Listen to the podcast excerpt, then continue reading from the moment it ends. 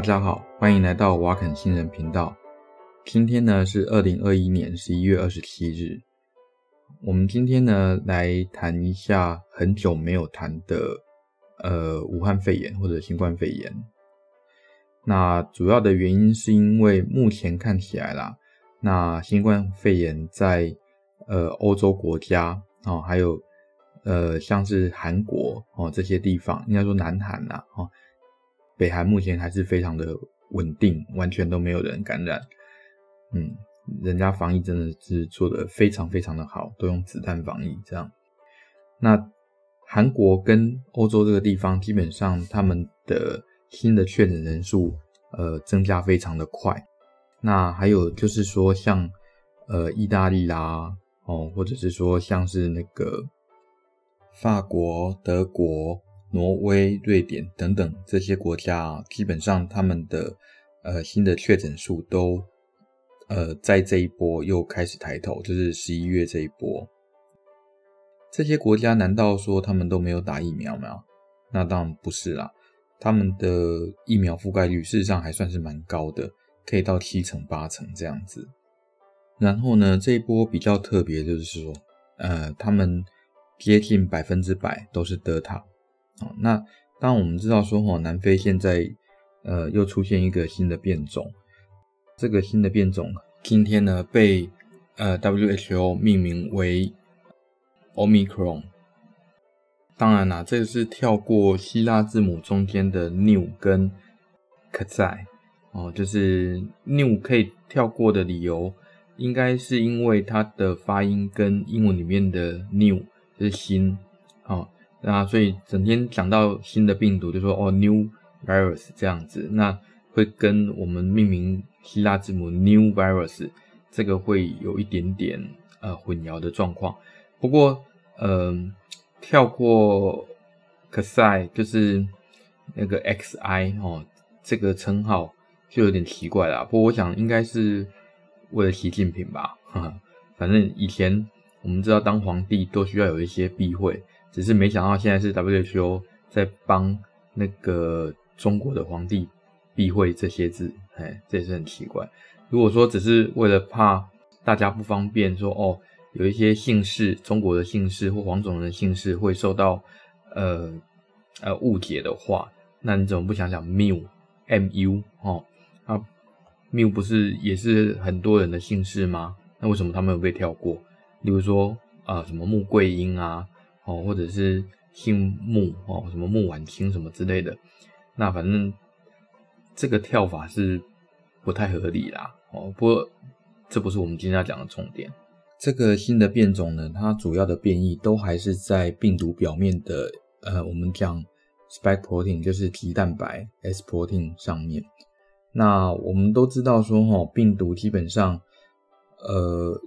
要入侵细胞的话，那主要就是需呃需要那个它的 S protein，它表面的 S protein 跟我们的细胞上面的 ACE2 receptor，就是另外一个受器，那结合以后它们才能进去嘛。也就是说，这只变种，那它主要改变的还是病毒进入细胞的方式，改变的并不是那个病毒如何复制啊，或者是说。呃，它怎么样组装这个部分？我们知道，在上个月，那默克跟呃 Merck 这家公司和辉瑞分别都有一个新的药物。你根据他们的说法啦，哦，就是他们的那个研究看起来的话，像默克的这一支药，那它可以降低刚感染的人，那它未来产生重症的机会到百分之五十。那辉瑞的这支药呢，它号称可以降低，呃，刚感染的人降低到百分之八十九，我们算九十好了。所以基本上，呃，如果这个病，就是说 COVID-19 这个病，我们没有办法完全阻止它感染的话，如果能够预防重症，基本上这就是呃一个很好的解决方法。所以大家基本上对 Merck 跟 Pfizer 这两个药算是寄予厚望，那所以我们来看一下这两个药它们的原理到底是怎么样。好，那要知道这两个药的原理，首先要先知道，呃病毒，就是 COVID-19 RNA 病毒，那它的呃进入细胞以后要发生什么事？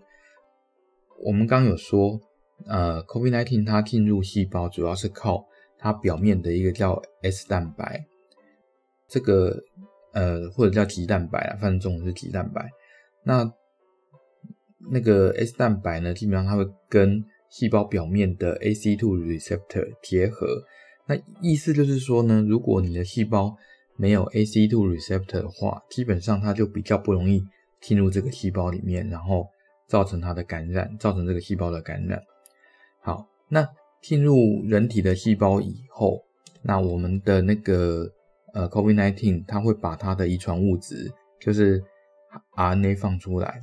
它把 RNA 放出来之后，那利用人体的那个 ribosome，呃，人体的呃嗯、呃、核糖体，嗯，利用人体的核糖体，然后去合成它所要的蛋白质。那因为呃，RNA 病毒本身是一个算是很精简的生物，或者你要说它不是生物也可以啦。总而言之，它的遗传物质非常的精简，所以它要做出有效的蛋白的话，它必须在很有限的遗传基因的状况下，做出一整条的蛋白质，啊，或者一整条 peptide，然后做出一整条的 peptide 之后。再利用蛋白酶，而且是专一的蛋白酶，呃，就是对他们的蛋白质特别有效的那个蛋白酶，去贴这个蛋白质这一长串蛋白质。那有点像什么呢？就是我们常吃烤肉串烧嘛，对不对？那烤肉串烧它上面可能有一个一个的那个肉串，可能这个是羊肉啊，哦，然后这个是大葱啊，这样子啊。每一个羊肉跟大葱。哦，或者牛肉跟大葱等等，猪肉跟什么东西，那它都是一个有功能的蛋白质，但是必须要先从这个烤肉串烧上面拿下来。那这个蛋白，呃，这个所谓的蛋白酶呢，就是帮助这些蛋白质从这个串烧上面拿下来的一个工具，一个酵素。啊，那么在做这些蛋白质的时候，Pfizer 公司他们打的算盘是这样子的，他们事实上是在十几年前，诶，有十几年吗？反正总而言之，就是在 SARS 那个时候，他们呃针对 SARS 这个病毒，那他们研发出了一个呃蛋白酶抑制剂。那我们刚刚说这个蛋白酶，病毒的蛋白酶，它基本上就是帮呃病毒的蛋白质从羊肉串上面解下来。然后成为一个有功能的蛋白质嘛？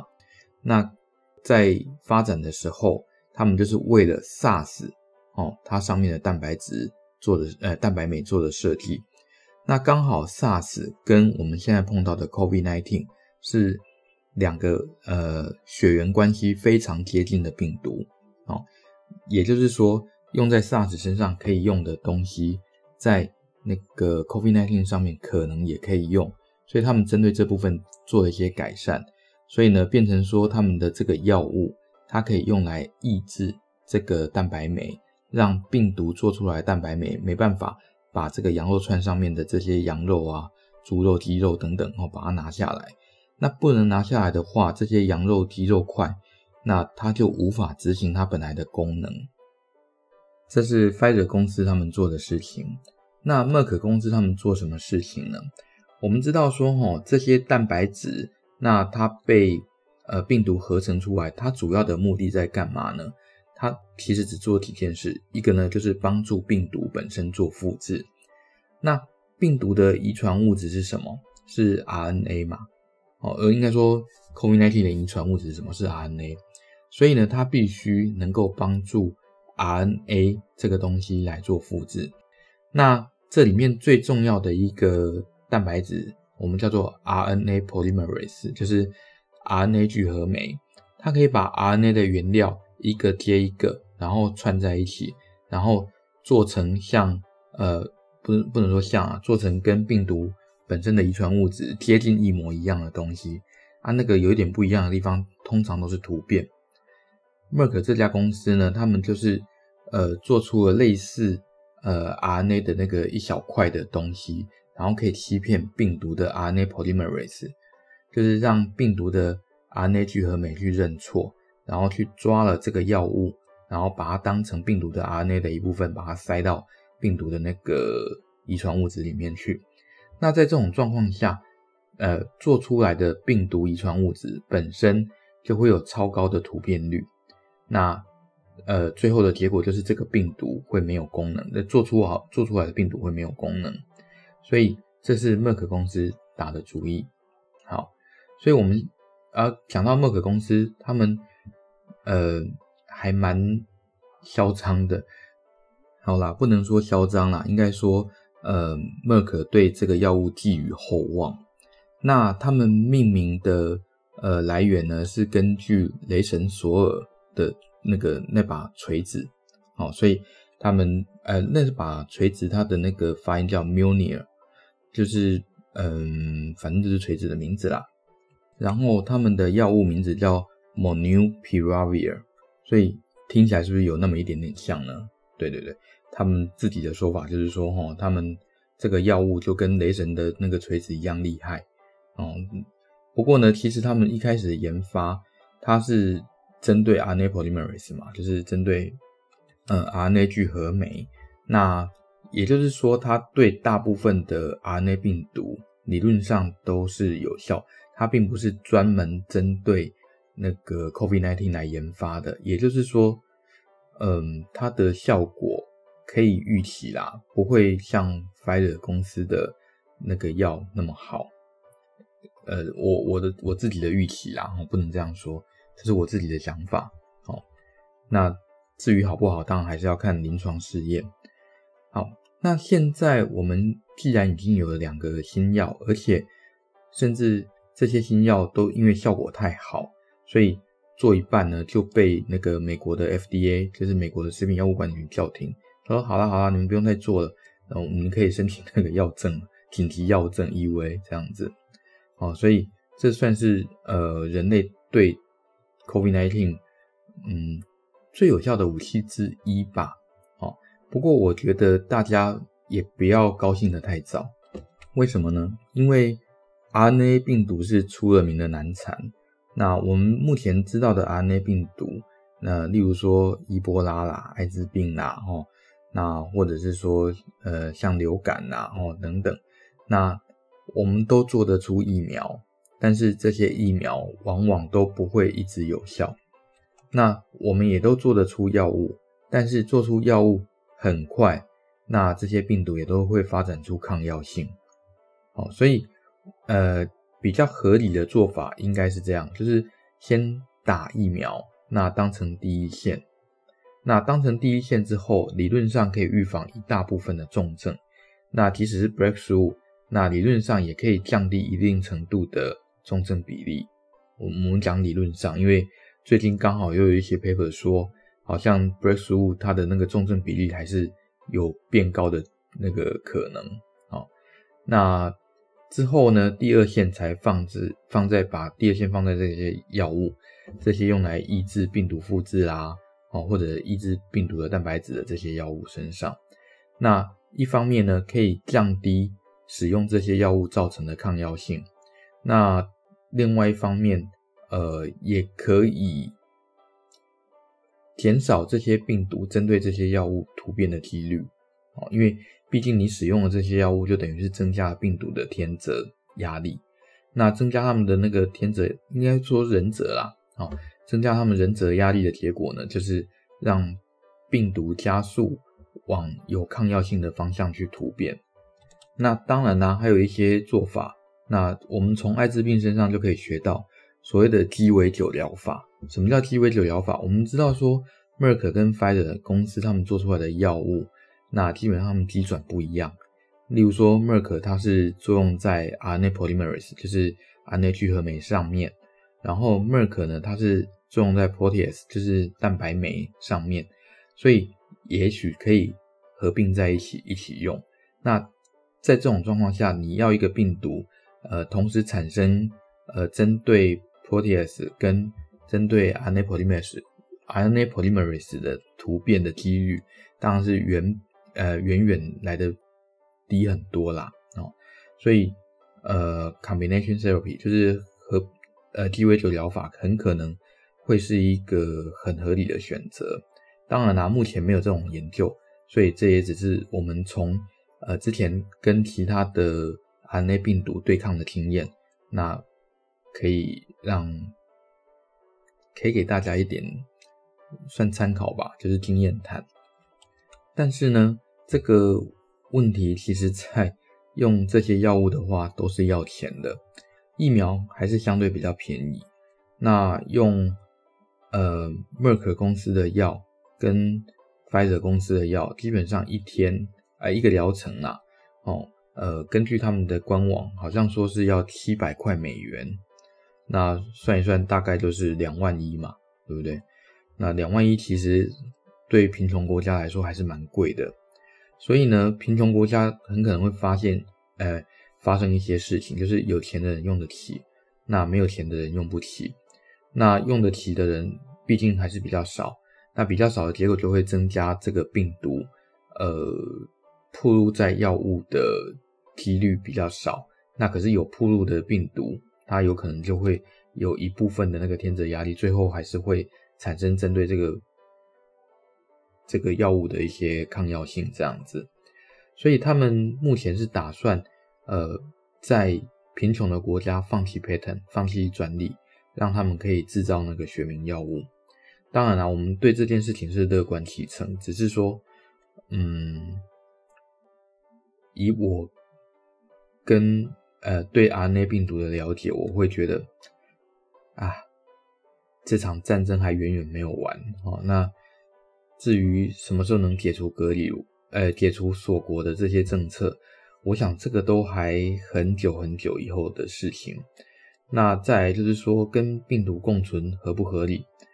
其实也不能说完全不合理啦，只要你的医疗体系能够撑下来的话是没有问题。那可是如果跟病毒共存，搞得像南韩这样子，加护病房现在的南韩加护病房快不够用，那。这种状况就不合理啦。那至于什么时候要做这个判断，我想这就不是我我这个呃小小的平民老百姓能够做的建议啦。哦，好啦，那今天的节目大概是这样子，所以我们今天大概简单介绍了一下那病毒复制的一些原理，那呃跟默克公司和辉瑞公司他们针对这两个原理，它所制造出来的药物。那我们当然是对这两个药物寄予厚望啦。不过，嗯，大概是这样子。好，那如果喜欢我们的频道的话，那呃欢迎分享跟订阅哦。那有任何意见的话，也欢迎嗯、在那个 Firstory 或者是说在那个呃 Apple Podcast 都可以留言。啊，甚至 Instagram 我好像很久没有更新了。有机会，也许应该来更新一下。好，那就这样，拜拜。